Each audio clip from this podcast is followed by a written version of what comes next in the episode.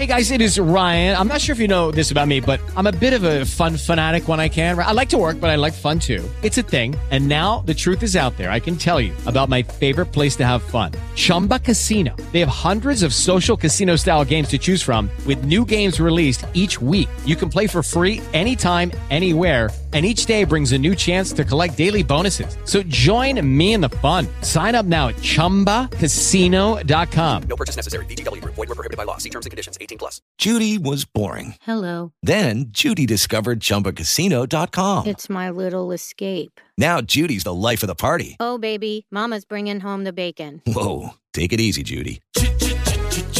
The Chumba life is for everybody. So go to ChumbaCasino.com and play over 100 casino-style games. Join today and play for free for your chance to redeem some serious prizes. ChumbaCasino.com. No purchase necessary. Void were prohibited by law. 18 plus terms and conditions apply. See website for details. Buongiorno a tutti e ben ritrovati su The Ballers. Io sono Antonio Io sono Alessandro. e oggi torniamo dopo una lunga assenza. Penso che l'ultima puntata sulle punizioni sia uscita due o tre settimane fa, se non sbaglio. Correggimi Ale. Ma sì, più o meno siamo, siamo in latitanza da, da un po', diciamo, per, per quanto riguarda il podcast, però appunto eh, lo chiariamo subito.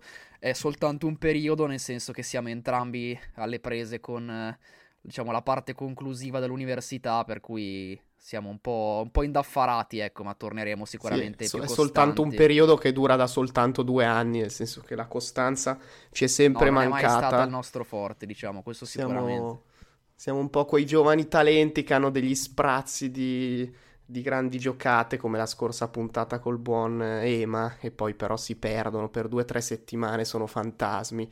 E speriamo oggi di tornare, insomma, con una, con una bella puntata. Torniamo al pub, tra, tra l'altro, appunto, mh, finalmente. eh, ci siamo messi un po' alle spalle questi impegni universitari e possiamo tornare a beccarci in questo pub virtuale tra l'altro io e Ale non ci vediamo nemmeno fisicamente da un paio di settimane, quindi è tutto molto realistico. È come se ci, ci ribeccassimo dopo, dopo due o tre settimane. Lo facciamo per parlare un po' di, di Champions League, nel senso che di, di Europa League, magari in conclusione. Nel senso che si sono chiusi i gironi e più che focalizzarci su- sugli accoppiamenti degli ottavi, facciamo un po' un bilancio di quelli che sono stati i gironi delle, delle italiane ci sono chiaramente tre qualificate su quattro, quindi tutto sommato un buon bilancio. E poi c'è, c'è la questione Milan, che magari eh, è proprio il, il nostro punto di partenza, nel senso che c'è tanto da dire. eh, anche se parto subito dicendo, non so se sei d'accordo, Ale.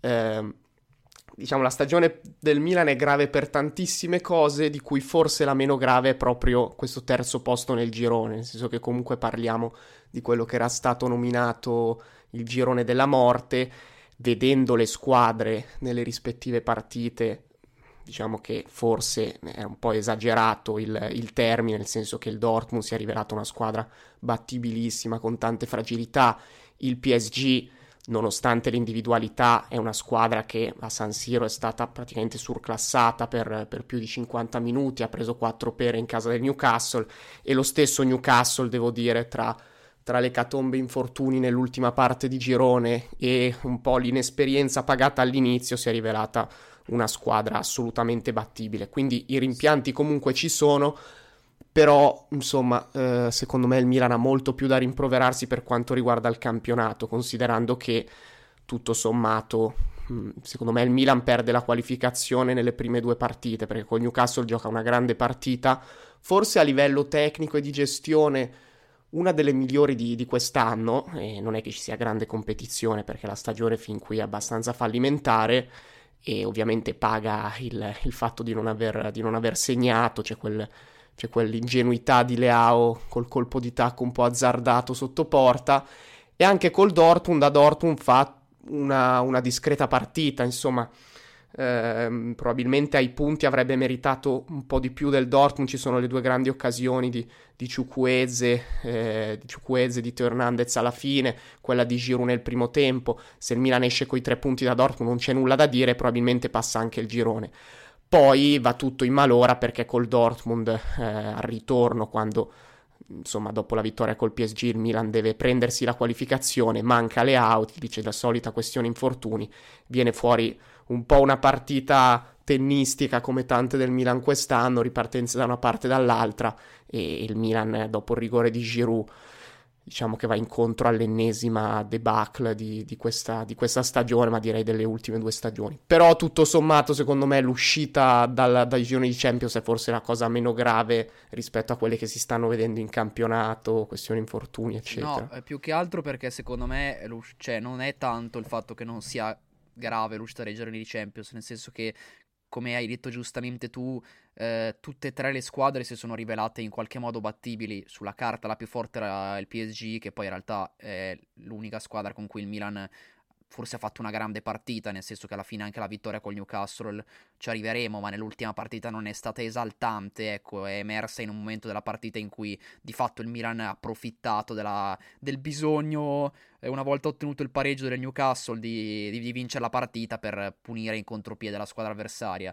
E quindi secondo me in realtà è un po' più grave di quello che dicevi tu, nel senso che c'erano gli estremi per passare il girone e il Newcastle appunto in particolare eh, a mio modo di vedere dovevano essere sei punti quasi obbligati, cioè non fraintendetemi è una bella squadra il Newcastle, però la prima partita, ce lo ricordiamo entrambi, eravamo entrambi a San Siro, è stata veramente un po' l'emblema, di, almeno di quel periodo del Milan di Pioli, cioè un Milan che continuava ad attaccare, produceva una valanga di occasioni da gol ma non riusciva mai a concretizzare, un pochino in maniera simile a quanto accadeva, non so se ti ricordi, all'Inter in una fase l'anno scorso in cui allo stesso modo eh, produceva decine di occasioni da gol, però spesso non riusciva a concretizzare, che è esattamente il contrario di quello che invece sta succedendo quest'anno all'Inter, per cui insomma un percorso un po' speculare, ecco. E... Eh, più che altro, secondo me, la nota positiva è essere arrivati in Europa League, perché che, che, ne dicano, come dire, i tanti critici dell'Europa League, che sicuramente è una competizione meno esaltante, eh, almeno come, ecco, mh, mm, come notti, nel senso che è ovvio che andare a giocarsi, insomma, partite con eh, il Leverkusen, eh, con il Marsiglia, con squadre di questa categoria qua, che pure sono ottime squadre, non è la stessa cosa che confrontarsi con squadre come Liverpool, no beh, Liverpool è in Europa League, eh, come, è, come, Real Madrid, eh, Manchester City, Bayern Monaco, insomma chi più ne ha, chi più ne metta, quindi insomma sicuramente è un po' meno esaltante come competizione, però io credo anche che possa essere un po' la competizione che, non dico salverà la stagione del Milan, ma che almeno possa un po' tenere in piedi questa stagione, anche soltanto per tenere unito il gruppo, perché ci troviamo non è la sede in cui ne parliamo, ma come dicevi tu, la situazione del Milan in campionato è abbastanza tragica per quelle che erano le attese. Eh, la Coppa Italia non so che tipo di competizione sarà, ma certo non è la vittoria della Coppa Italia che può cambiarti una stagione e comunque vi- devi vincerla perché è vero che sono uscite Napoli e Inter, ma insomma non, non sarà sicuramente facile eh, a cominciare già dalle, dalla prima partita. Per cui insomma l'Europa League potrebbe essere un po' quella competizione che tiene unito il gruppo fino a fine stagione e dà un po' una motivazione ai giocatori per, per, insomma, oppure, per oppure ti lancio una provocazione, può anche distruggerla perché noi non possiamo ignorare il fatto che il Milan si ritrovi a, se non sbaglio, 32 infortuni stagionali con 22 giocatori sui 27-28 che compongono la rosa eh, che si sono infortunati. In questo momento il Milan è una sorta di veramente di Squid Game, nel senso che ci sono pochi sopravvissuti.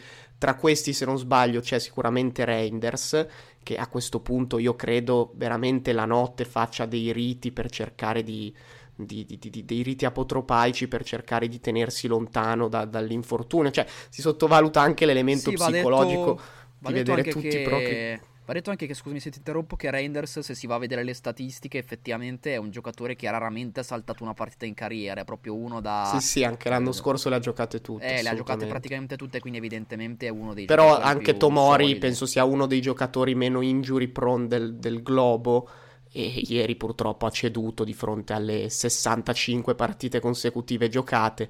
Il Milan in questo momento come coppia titolare ha un Kier che a livello fisico è, è più verso il ritiro che mh, verso il calcio giocato e Simic che per quanto promettente è un ragazzo di 18 anni appena lanciato dalla primavera. Insomma questa è la situazione e questa è la situazione che si è creata con un Milan che eh, giocava ogni tre giorni, però comunque con più distanza tra una partita e l'altra. Non oso immaginare cosa potrebbe succedere con un Milan che gioca il giovedì sera e poi la domenica, calcolando che non so quanto turnover poi Pioli farà in Europa League, perché se lui crede di avere una possibilità di salvarsi dovrà giocarsela tutta in Europa League perché insomma a questo punto il Milan deve provare a vincerla a tutti i costi quella competizione. Quindi io non mi immagino proprio 10 cambi tra la domenica e il giovedì sera e quindi lì può arrivare veramente la situazione può toccare delle vette inesplorate cioè il Milan è a, a, a quota 30 ma rischia di arrivare a 50-55 infortuni cosa, e battere la... il, record, il record di sempre. La cosa più impressionante di questo dato più che gli infortuni in sé che sono tantissimi è il numero di infortuni muscolari quello è il vero dato veramente incredibile eh, perché appunto se si va a confrontare gli infortuni muscolari del Milan con quelli delle altre squadre eh, almeno in Serie A eh, è, insomma, è veramente desolante come dato perché la, lascia proprio trasparire chiaramente un errore eh, non so se totale, perché poi il tema un po' spigoloso quando si parla di questo, di questo argomento è che ovviamente noi non siamo degli esperti, come non lo è praticamente nessuno, eh, bisognerebbe essere insomma preparatori atletici o comunque insomma preparati in questa materia per capire cos'è che non va. Eh, io mi permetto soltanto di citare una, una, piccola statistica che mi è capitato di trovare guardando eh, la trasmissione Taconaso, che avevamo già tra l'altro citato durante questo podcast eh, di Cronache di Spogliatoio, in cui si diceva sostanzialmente che mediamente a un giocatore non deve essere richiesto più di 5 secondi di sforzo continuato, eh, come dire, di seguito, eh, mentre la media nel Milan, se non ricordo male, è di tipo 8-9 secondi, per cui insomma mh, mm, è evidente come il, il, modo di giocare in questo momento nel Milan e non tanto secondo me la frequenza, cioè non è, tu dici giustamente, chissà cosa succederà con l'Europa League, ma secondo me gli infortuni rimarrebbero, non dico uguali, ma molto simili anche soltanto con un impegno settimanale. Questo è il vero problema. Perché a mio modo di vedere il problema è proprio. Scusa, 5 che... secondi consecutivi nel senso di, di attività, quindi sì, al, portando palla. Al pi- diciamo il picco di attività, cioè come dire, il massimo sforzo, proprio come dire, non so esattamente dirti a cosa corrisponda a livello muscolare, ecco, però il massimo Beh, sforzo. Ad esempio uno strappo, probabilmente. Esatto, esatto. Il massimo sforzo atletico deve essere richiesto per massimo sì, sì, 5 secondi Beh, questo questo penso che ne avessimo già parlato, secondo me è molto plausibile che ci sia un collegamento, per quanto minimo magari, tra lo stile di gioco del Milan e la quantità di infortuni, perché il Milan è una squadra che anche ieri si è visto a Salerno, poi non, non ne parliamo oggi, ma porta palla in avanti solo ed esclusivamente grazie alle progressioni palla al piede, alle cavalcate dei, dei suoi giocatori. Eh, Leao è un giocatore a cui vengono chiesti una dozzina di strappi a partita, è una squadra che vive solo di quello, perché col palleggio fa fatica ad arrivare davanti e quindi sì, su questo sicuramente è un tema. E tra l'altro tu hai parlato di infortuni muscolari, è vero, è anche vero che c'è quasi da, da, da, esultare ormai se si tratta di infortuni muscolari perché il Milan ha avuto una quantità di tendini saltati da inizio stagione che non ha senso, cioè Pobega non ultimo che è un giocatore molto solido fisicamente, dovrà operarsi, stare fuori quattro mesi, pensiamo agli infortuni anche di, eh, insomma, Calulu, ciao, tutti infortuni molto gravi che rischiano anche comunque di segnare sì, eh, è... nel breve periodo le carriere dei, dei giocatori e la, la, la, loro fisici, la, loro solidità fisica. Per chiudere io dico un po' un'ultima cosa, insomma, eh, secondo me... Mh, insomma, a livello di preparazione delle partite si poteva fare qualcosa di più, soprattutto a Parigi e in casa col Dortmund, perché il Milan secondo me si è allungato come sempre, un po' troppo, però ormai voglio dire, è, è, qualcosa che il Milan fa da anni, sappiamo che quello è il modo di affrontare le partite, soprattutto in, in, campo europeo, ma in realtà il Milan lo fa anche quando gioca con le ultime della classe in Serie A, cioè Salernitana-Milan ieri nel secondo tempo è stata una anche, anche lì spesso una battaglia con ripartenze da una parte e dall'altra. E, um, quello che dico è che il Milan deve, deve interrogarsi su come sia possibile che in Champions League negli ultimi tre anni, nella partita decisiva per la qualificazione, sia sempre mancato il giocatore più forte della rosa. Cioè, questa è l'ennesima testimonianza di come la questione infortuni non sia marginale, perché eh, tre anni fa eh, al Milan, in, in Milan-Liverpool, manca Leao e poi il Milan perde la partita, poi probabilmente non sarebbe passato perché la, il risultato di Porto Atletico non fu favorevole. L'anno scorso nel derby di andata in semifinale di Champions League manca Raffaele Leao e quest'anno contro il Dortmund manca Raffaele Leao. Insomma, è, non, sì, è, non tra è l'altro, tra l'altro eh, senza dover invocare la sfiga, ma anzi, eh, come dire, il fatto che evidentemente cioè, si come dire, cura male il giocatore anche in, e soprattutto in questi momenti decisivi. Leao non è il classico giocatore che si infortuna una settimana sì, una settimana no.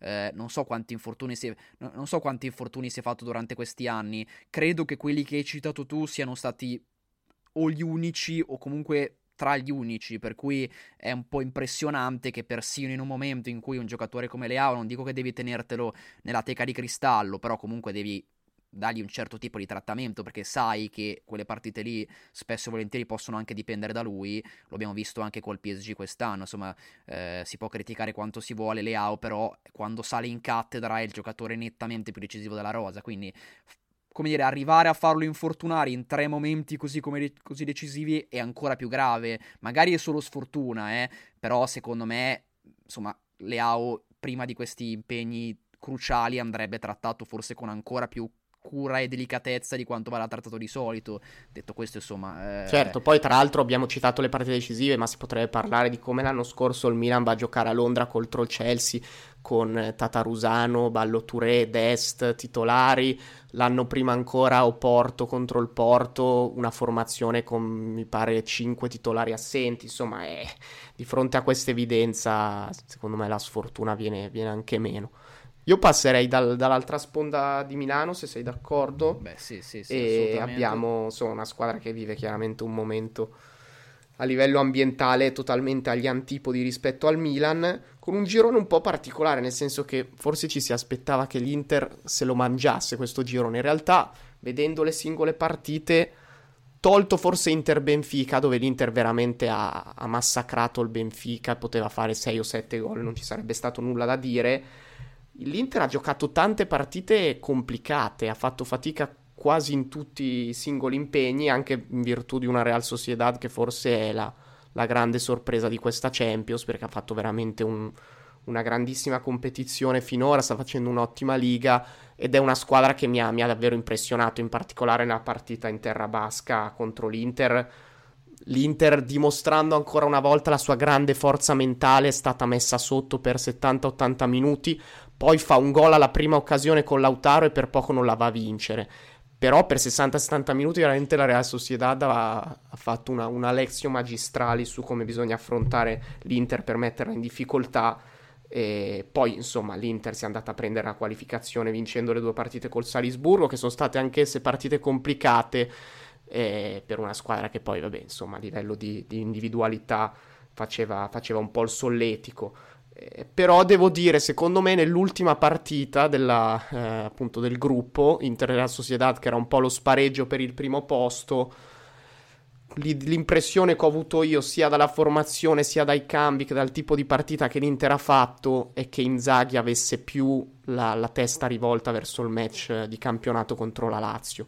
Cioè, credo che Inzaghi, scottato da quanto successo due anni fa, sappia che non gli verrebbe perdonato un altro scudetto perso, perché l'Inter anche quest'anno, anzi forse quest'anno ancora di più di due anni fa, è favoritissima, è la squadra indicata da tutti come nettamente la più forte del campionato e quella che dovrebbe alzare la, eh, il suo ventesimo scudetto.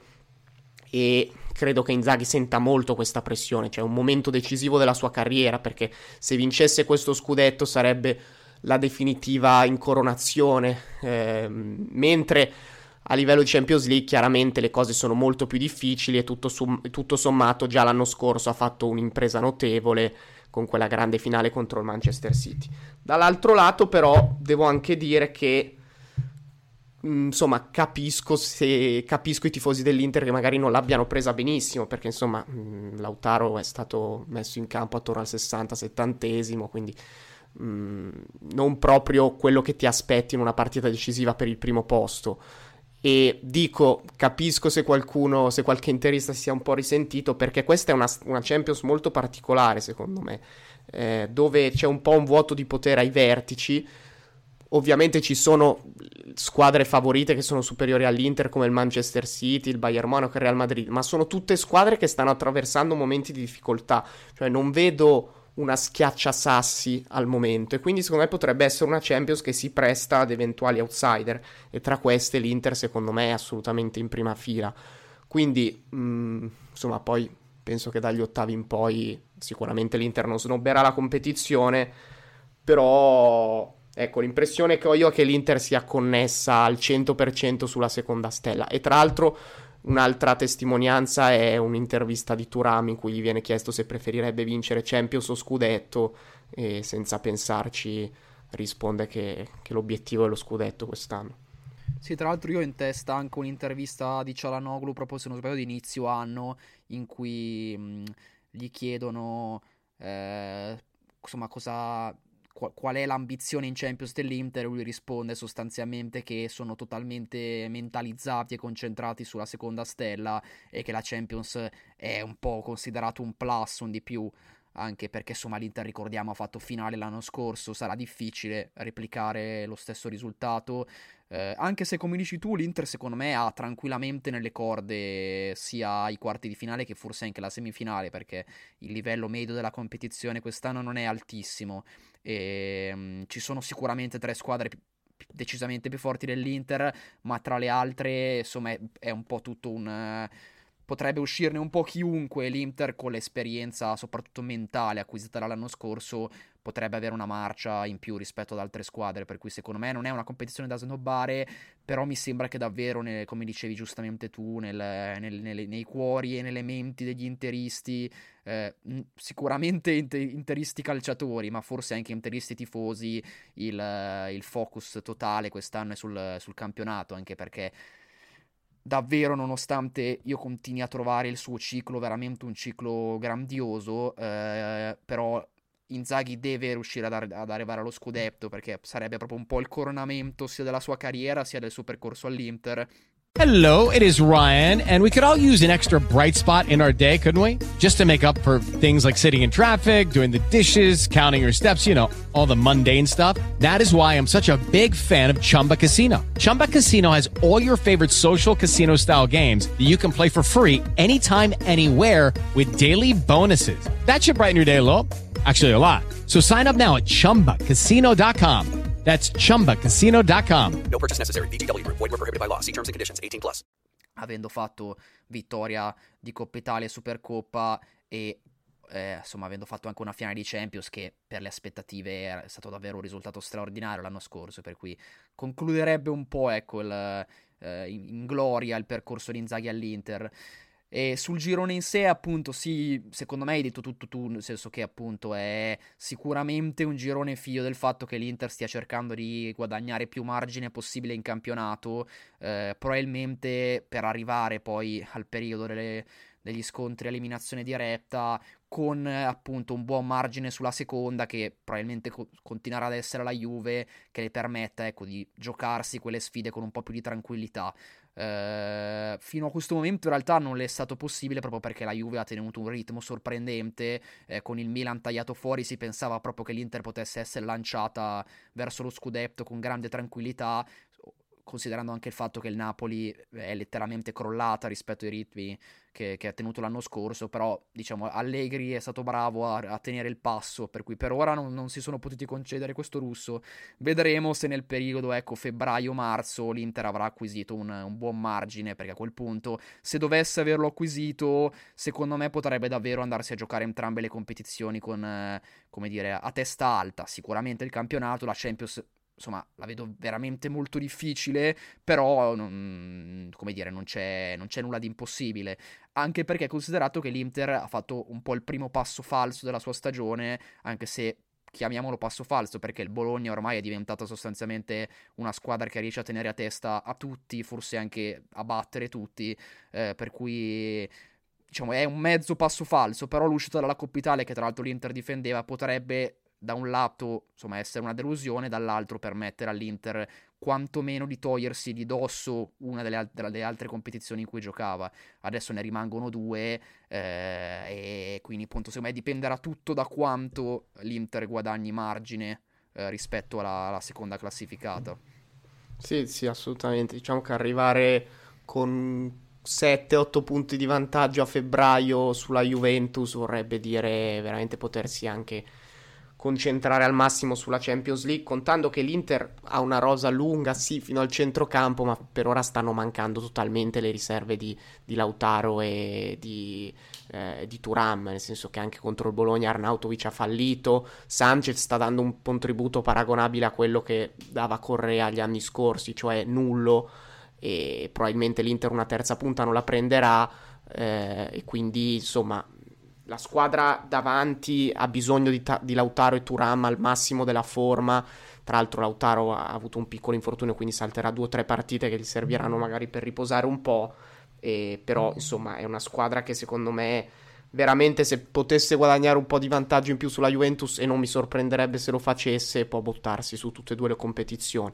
Tra l'altro, nonostante il secondo posto, tutto sommato il, il sorteggio poteva andare peggio perché ha evitato le super big anche se io ripeto, per caratteristiche, secondo me l'Atletico Madrid è veramente un avversario molto ostico per l'Inter.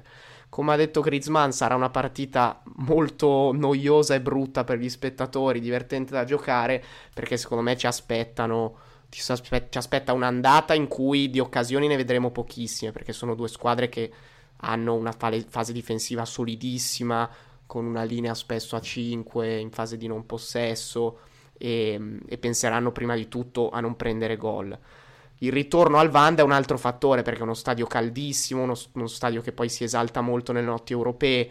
Simeone, ripeto, secondo me non è un incastro fa- favorevolissimo per Inzaghi perché eh, l'Inter l'anno scorso abbiamo visto come soffre le squadre che si chiudono e non lasciano spazi nelle transizioni devastanti eh, tra Barella, Dumfries e quest'anno anche Turam quelle transizioni l'Atletico difficilmente le, le, concede, anche se quest'anno è un po' più giochista rispetto agli anni scorsi, una squadra che si scopre un po' di più e poi l'Atletico quando riparte, insomma, non è, non è la Roma che si chiude e poi riparte con una qualità che si limita ai due davanti, ma è una squadra che sa bene quello che deve fare e poi ha dei picchi di talento ovviamente altissimi. Quindi secondo me sarà una partita molto molto aperta e e per caratteristiche non, non, vedo un buonissimo incastro. Invece tu hai, hai citato, hai, par- hai, accennato a una cosa secondo me interessante, cioè a una Champions che quest'anno insomma non rappresenta proprio il massimo picco di qualità. E in effetti secondo me vale la pena fermarsi un attimo su questo, su questo aspetto, cioè è un po' la prima Champions orfana di, dei tanti campioni che hanno segnato uh, gli ultimi 10-15 anni di calcio, perché una Champions senza Neymar, Messi, Ronaldo, una Champions senza i tanti grandi centravanti degli ultimi anni, quindi tutta la scuola degli Ibrahimovic, dei Benzema, dei Suarez.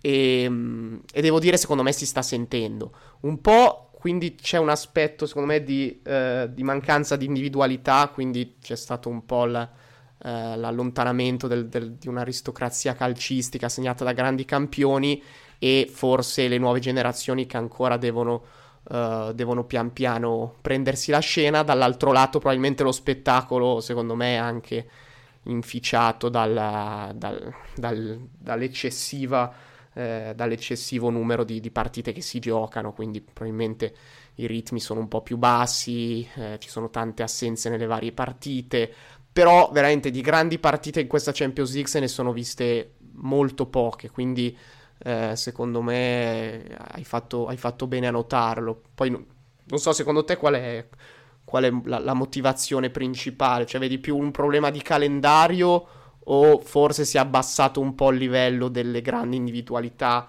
Magari proprio a, di, a scapito del, eh, degli allenatori che sono sempre più centrali nel, nel calcio di oggi. Ma allora, secondo me, eh, da un lato le individualità, dall'altro anche un po' le crisi di alcune grandi squadre, nel senso che eh, se pensiamo agli anni migliori della Champions ci sono veramente tanti assenti illustri, nel senso che il Liverpool eh, non è in Champions e ha vissuto, come dire, forse ora è di nuovo in, in, crescita la stagione in Premier League, sta andando bene, ma ha sicuramente vissuto un momento di profonda crisi dopo eh, il ciclo, diciamo, eh, positivissimo di Klopp si è arrivati un po' a una, una fase eh, ecco una fase meno, meno, di successo. Il Chelsea un'altra squadra eh, che ha fatto un po' eh, da, da, protagonista in Champions vive un momento di crisi nera l'anno scorso è arrivata addirittura non mi ricordo cos'è arrivata undicesima in Premier League, insomma un risultato disastroso considerato soprattutto la spesa fatta sia in estate che in inverno per portare una serie di giocatori a cifre folli eh, a Londra. Eh, il Barcellona è un'altra squadra, sì, è vero, è in Champions, però eh, in, con che condizioni? Insomma, eh, il ciclo di Xavi si sta, si sta, rivelando un po' meno vincente, un po' meno positivo di quello che ci si potesse immaginare, anche perché a me è un allenatore che personalmente piace eh, e quindi il grande Barcellona sicuramente è un po' alle spalle. Cioè, ci si rende conto proprio come manchino anche un po' i nomi delle squadre. Eh, come dicevi tu giustamente, le poche squadre di grande blasone eh, di, che dire, vivono ancora un momento molto positivo non sono nemmeno nel loro prime, per per così dire, nel senso che il Manchester City pare vivere una fase di crisi, almeno in campionato. Il Real, insomma, è una squadra con dei picchi di talento letteralmente fuori scala e forse è un po' la squadra più interessante della Champions, almeno da vedere, nel senso che tra Bellingham, eh, Rodrigo, eh, adesso anche Hendrick che è arrivato, insomma, ci sono una serie di, di, picchi di talento pazzesco, anche se poi bisogna vedere quando ci sono, perché per esempio anche Vinicius è stato infortunato, insomma, per cui c'è un po' di eh, discontinuità anche lì. Eh, il Bayern è un'altra squadra che, insomma, forse anche un po' a causa del, della grande ascesa del Leverkusen quest'anno, ma non sta vivendo la sua annata migliore ed è già un paio d'anni che fa fatica, almeno in Bundesliga, che è una sorpresa per il, per il Bayern. Insomma, cioè, secondo me mancano proprio un po' oltre che le individualità, che ovviamente sono importanti, eh, e chiaramente siamo in un momento in cui è comprensibile che manchino, perché eh, di fatto l'anno scorso è stato un po' eh, simboleggiato dalla, dalla, fine della generazione di Messi e Ronaldo, tra il mondiale, insomma, Ronaldo che va in Arabia, Messi che va in America, insomma, è stato proprio un po' la fine di quella generazione lì e tanti giocatori come Benzema, come Neymar hanno fatto un po', hanno seguito le orme, diciamo, di, di, di quelli che sono stati i due precursori della generazione. Per cui è comprensibile che si sia un po' in una fase di mezzo.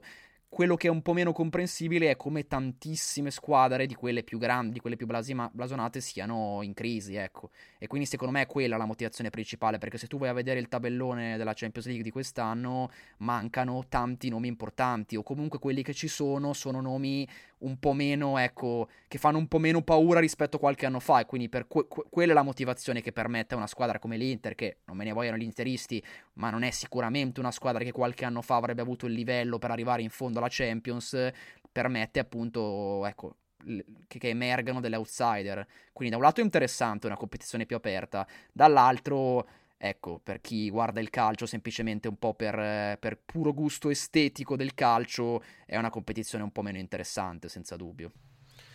Sì, tra l'altro per questo attenzione anche all'Arsenal, che secondo me è un'altra squadra eh, sì, certo. a, livello, a, livello, qualitativo, secondo me è la più forte, anche superiore all'Inter per quanto, per quanto mi riguarda rispetto ovviamente alle, alle, alle note favore, favoritissime, anche se l'Arsenal quest'anno forse ha veramente l'occasione per vincere la Premier e chiudere il cerchio apertosi l'anno scorso, insidiata da un Liverpool che però insomma è tornato ad alti livelli, quindi sarà interessante vedere anche come gestiranno le due competizioni perché il Liverpool in Europa League è direi nettamente la squadra più forte della competizione, quindi però il giovedì, giocare il giovedì inevitabilmente poi ha degli effetti pesanti sul campionato, specie in, un cam- in una competizione come la Premier che richiede un livello altissimo in ogni partita. E io direi di chiudere con, con la Lazio e il Napoli, su cui secondo me si può fare un discorso, eh, un discorso in comune nel senso che mh, hanno il merito di aver passato il girone e non era scontato perché stanno vivendo entrambe un'annata molto difficile in campionato, nel Napoli c'è stato il cambio di allenatore, la Lazio sta facendo molta fatica in, in campionato, eh, adesso si è ripresa con la vittoria a Empoli, ma eh, insomma tra tutte le tra le, tra le, squadre più forti del campionato è sicuramente quella che sta facendo più fatica assieme all'altra romana, assieme alla Roma di, di Murigno e quindi non era scantato passare un girone comunque con, eh, con trasferte molto ostiche come quella del, contro il Feyenoord e il Celtic. Poi devo dire, quando la Lazio si è trovata di fronte all'Atletico Madrid al Vanda per provare a insidiare eh, appunto la squadra di Simeone per il primo posto, si è vista una differenza abbastanza abissale e e il sorteggio insomma non è proprio dei più favorevoli, nel senso che la Lazio ha gli incubi per la partita di due anni fa contro il Bayern Monaco e viste le condizioni di quest'anno non mi sorprenderebbe se lo score fosse abbastanza simile. Eh, detto questo, insomma, vedo una squadra ultimamente in leggera crescita, nel senso che anche contro l'Inter la Lazio ha fatto una discreta partita, finalmente con una buona fase di, di pressione organizzata e poi ha ceduto di fronte a una squadra che in questo momento vince anche tante partite per inerzia, perché è arrivata a una tale consapevolezza della propria forza che un po' come il Napoli dell'anno scorso, anche quando viene messo un po' sotto a livello di gioco. Mi ricordo un po' Atalanta-Napoli dell'anno scorso, ma anche Milan-Napoli, che fu forse la partita migliore del Milan l'anno scorso in campionato. Poi trova le giocate giuste per, per portare a casa la vittoria. Quindi la Lazio, secondo me, ha fatto quello che doveva fare. Ora si trova di fronte un gigante che però ha avuto le sue battute d'arresto quest'anno, come dici tu, perché la, insomma il Bayern ha preso 5 gol dall'Eintracht Francoforte, ehm, è stato eliminato in Coppa di Germania da una squadra di, di terza serie e quindi insomma si può provare a, a, pensare a un'impresa. Detto questo, secondo me non, la Lazio adesso deve concentrarsi sul campionato per, per andarsi a prendere le posizioni che, che, gli spettano. Per quanto riguarda il Napoli, invece, anche qui parliamo di una squadra che secondo me nella prima fase della Champions ha dimostrato come in campionato il gruppo non seguisse del tutto Rudy Garcia e poi un po' per lo stesso discorso che facevamo l'anno scorso per il Milan eh, dal, nel dopo gennaio, eh, quando insomma si sente quella musichetta lì, gli stimoli arrivano da soli. Quindi il Napoli ha giocato delle ottime partite, tutto sommato, anche quella contro Real Madrid in casa è stata persa più per episodi che per altro contro una squadra con individualità obiettivamente inarrivabili. Poi col Braga e l'Erta il Napoli senza fare partite straordinarie si è, si è andato a prendere la qualificazione e il Barcellona è un avversario che ha le sue fragilità. Quindi, Beh, tra l'altro, quella, quella secondo me è una delle partite proprio per, dicevamo prima, per gli amanti del calcio estetico, diciamo, potrebbe essere una veramente sì, una bella sì, partita sì. sulla carta, ecco, non, poi magari, ecco, magari, ci deluderanno, però insomma sono due squadre, forse sì, più, due il Napoli che giocano. Bar- più il Napoli del Barcellona, forse, almeno perché il Napoli, cioè il Barcellona di Xavi in realtà non è una squadra particolarmente eh, ecco, estetica, forse lo è meno di quanto ci, ci ha abituati il Barcellona nel, Beh, in un momento di difficoltà adesso sicuramente, però è una squadra che comunque prova a giocare, certo, lascia tanti spazi, troppi sì. spazi, quindi il Napoli può approfittarne e secondo me è molto aperta. Il Barcellona è favorito perché è più forte a livello di individualità, però se devo pronosticare un colpaccio tra Napoli e Lazio, insomma, ho pochi dubbi. Beh, no, anche beh, per chiaramente per la forza senza, della, dell'avversario. Su questo senza dubbio, anche perché il, il Bayern Monaco in, in, Champions League ha veramente uno score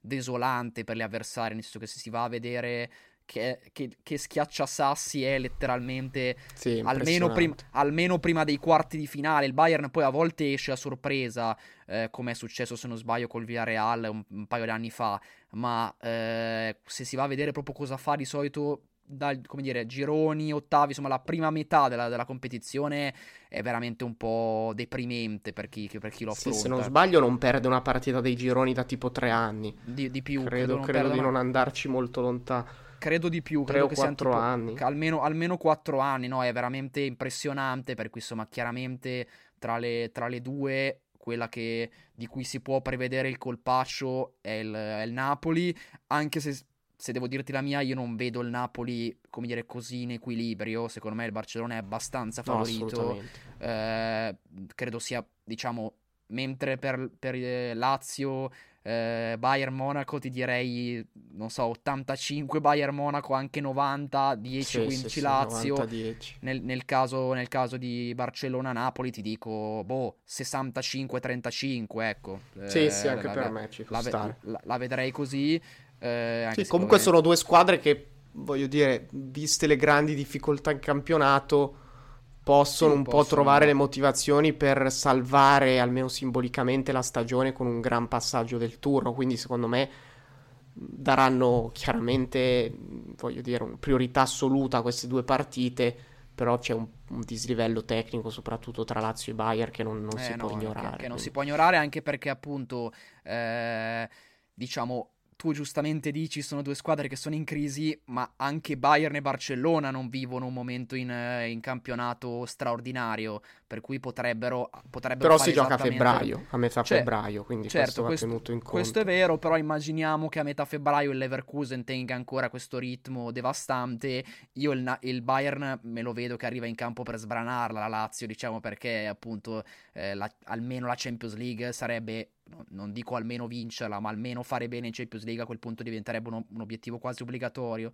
Eh, però sono due partite interessanti anche perché se non ricordo male, correggimi se sbaglio, entrambe si giocano prima in casa delle italiane, eh, per cui potrebbe anche essere, come dire, una, una buona cosa, nel senso che appunto eh, potrebbe essere l'occasione per cercare di strappare un po' il risultato all'andata e poi difenderlo al ritorno. In quel caso vedrei più adatta la Lazio per farlo rispetto al Napoli. La Lazio se riuscisse miracolosamente a Roma a strappare un buon risultato potrebbe poi andare a Monaco sperando di cercare di difenderlo anche se difendersi contro il Bayern non è mai facile però ecco potrebbe essere una nota positiva io non, io non lo vedo necessariamente negativo il fatto che l'andata sia in casa per le due italiane sul, sì, tra l'altro, scusa, vai, vai, dico solo una vai, cosa rispetto agli ottavi.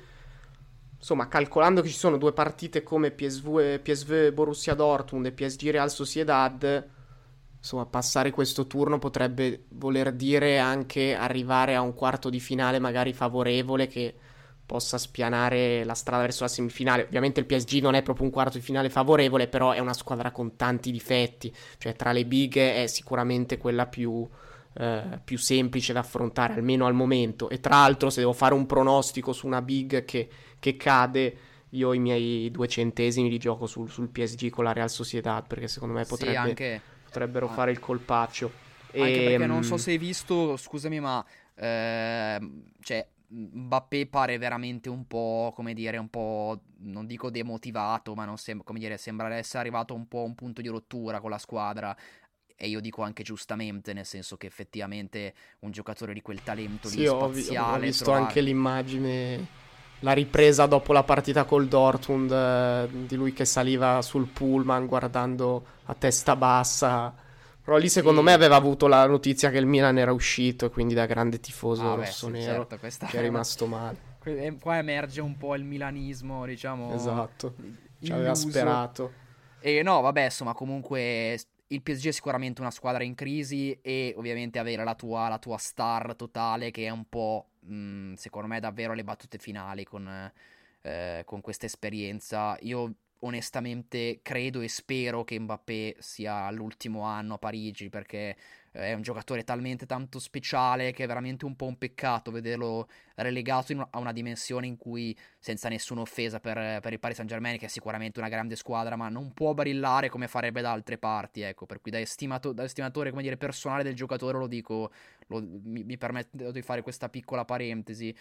Cosa che invece onestamente non accade nel caso del Napoli, nel senso che per collegarmi e poi chiudiamo, a me sembra che nonostante appunto che il vero problema del Napoli di quest'anno sia quello di essersi ritrovato improvvisamente a, te- a terra, nel senso che il Napoli ha vissuto un anno sulla Luna eh, e il fatto di, come dire, non dico corollare, ma di ritrovarsi in una dimensione terrena molto più umana fa un po' uno strano effetto. Però a me non sembra che al Napoli manchino le motivazioni. Io credo che il Napoli sia una squadra ancora come dire, molt, con, che dimostri da parte dei giocatori un grande attaccamento alla maglia, per esempio eh, l'esultanza di Osimen eh, dopo che fa quella giocata spaziale in campionato eh, è molto, cioè, testimonia sicuramente appunto ancora una, il fatto che i giocatori ci credano e che vogliano provare a fare il meglio possibile, perché leggo di molta gente che dice che, che nel Napoli manca un po' la motivazione dei giocatori, secondo me questo non è vero, semplicemente è, come dire è un calo fisiologico che ci si poteva aspettare, ecco, per cui credo che in Champions eh,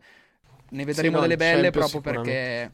Sì, diciamo che insospettisce un po' di più insospettisce un po' di più lo 0-4 col Frosinone quando entrano i titolari, quello obiettivamente è abbastanza, certo. è abbastanza strano, però sì, eh, come il Napoli paga soprattutto fatto di aver battuto il record del Milan come peggior, stag- peggior gestione di un post scudetto possibile, nel senso che tutte le scelte di mercato si sono rivelate abbastanza fallimentari, sin qui la scelta dell'allenatore è stata la peggiore possibile e, e quindi insomma il Napoli poi ha pagato, poi ovviamente una serie di cali a livello di singoli perché Lobotka non è più quello dell'anno scorso, Kvara non è ai livelli dell'anno scorso, Simene è stato fuori tanto e... però insomma mh, secondo me il Napoli è una squadra che in determinate notti si può, si può ritrovare anche magari ricercando un po' la magia dell'anno scorso perché ci sono dei momenti in cui il Napoli ancora per pochi istanti sembra ricordare la squadra che abbiamo tutti ammirato l'anno scorso, poi purtroppo insomma c'era, c'era un allenatore che è veramente tra i migliori sulla piazza e non è, non è propriamente un dettaglio, quindi insomma vedremo e magari insomma ci riaggiorniamo a febbraio per quanto riguarda le coppe così parliamo un po' anche del, dell'Europa League perché insomma Forse le italiane il vero assalto lo possono dare all'Europa League, contando che ci sono tre squadre come Atalanta, Milan e Roma. E, e lì sì, veramente, è... tolto il Liverpool e in questo momento il Leverkusen, la competizione può fare, può fare veramente gola perché deve essere un obiettivo. Che... Io credo che tutte e tre, in un modo o nell'altro, possano provare ad andare in fondo. Eh, forse la, la, squadra più attrezzata è il Milan, ma anche Atalanta e Roma credo che abbiano le possibilità per, per fare bene, anche perché appunto eh, Mourinho con l'Europa League è un po' l'ultima spiaggia, nel senso che lui ha già detto che vuole rimanere, eh, ma bisognerà vedere se gli, gli, gli, permetteranno di rimanere, nel senso che se continua su questa, su questa come dire, su questo ritmo in campionato sarà veramente difficile che, che, che venga, che rimanga un altro anno. Eh, se dovesse fare bene in Europa League, magari provando addirittura a replicare l'assalto alla, alla vittoria dell'anno scorso potrebbe salvarsi, come dire, ancora una volta. Eh, però sì, è interessante, come dicevi giustamente tu, non, ab- non abbiamo pensato di parlare degli accoppiamenti di ottavi e di sedicesimi nel caso dell'Europa League più nello specifico perché siamo ancora abbastanza distanti da quel momento quando arriverà il, il periodo quindi appunto tra diciamo un mesetto e mezzo eh, ci ritroverete qua appunto per, per parlare di tutto, però nel frattempo appunto non, non, ci fermiamo, nel senso che adesso che abbiamo un po'... Eh, abbiamo come dire un po' liberato la nostra vita da una serie di impegni importanti. Nelle prossime settimane abbiamo già come dire in testa una prima programmazione. Ovviamente ci sarà Natale per cui saremo un po' incasinati però come dire torneremo con, qual- con qualche altra puntata più nello stretto come dire più a breve no Tony? Esatto. Sì, sì, esatto, direi che ci, ci riaggiorniamo per il, il, post Natale, tra l'altro prevediamo una puntata tennistica, quindi insomma, sì, esatto, restate, per, restate per sintonizzati. Spoiler.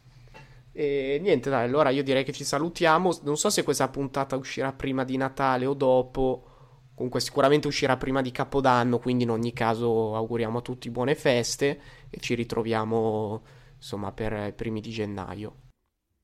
Grazie a tutti e se dovesse uscire prima di Natale, come crediamo, buon Natale, buone feste, altrimenti buon, buona conclusione dell'anno. E Ciao a tutti. Ciao a tutti.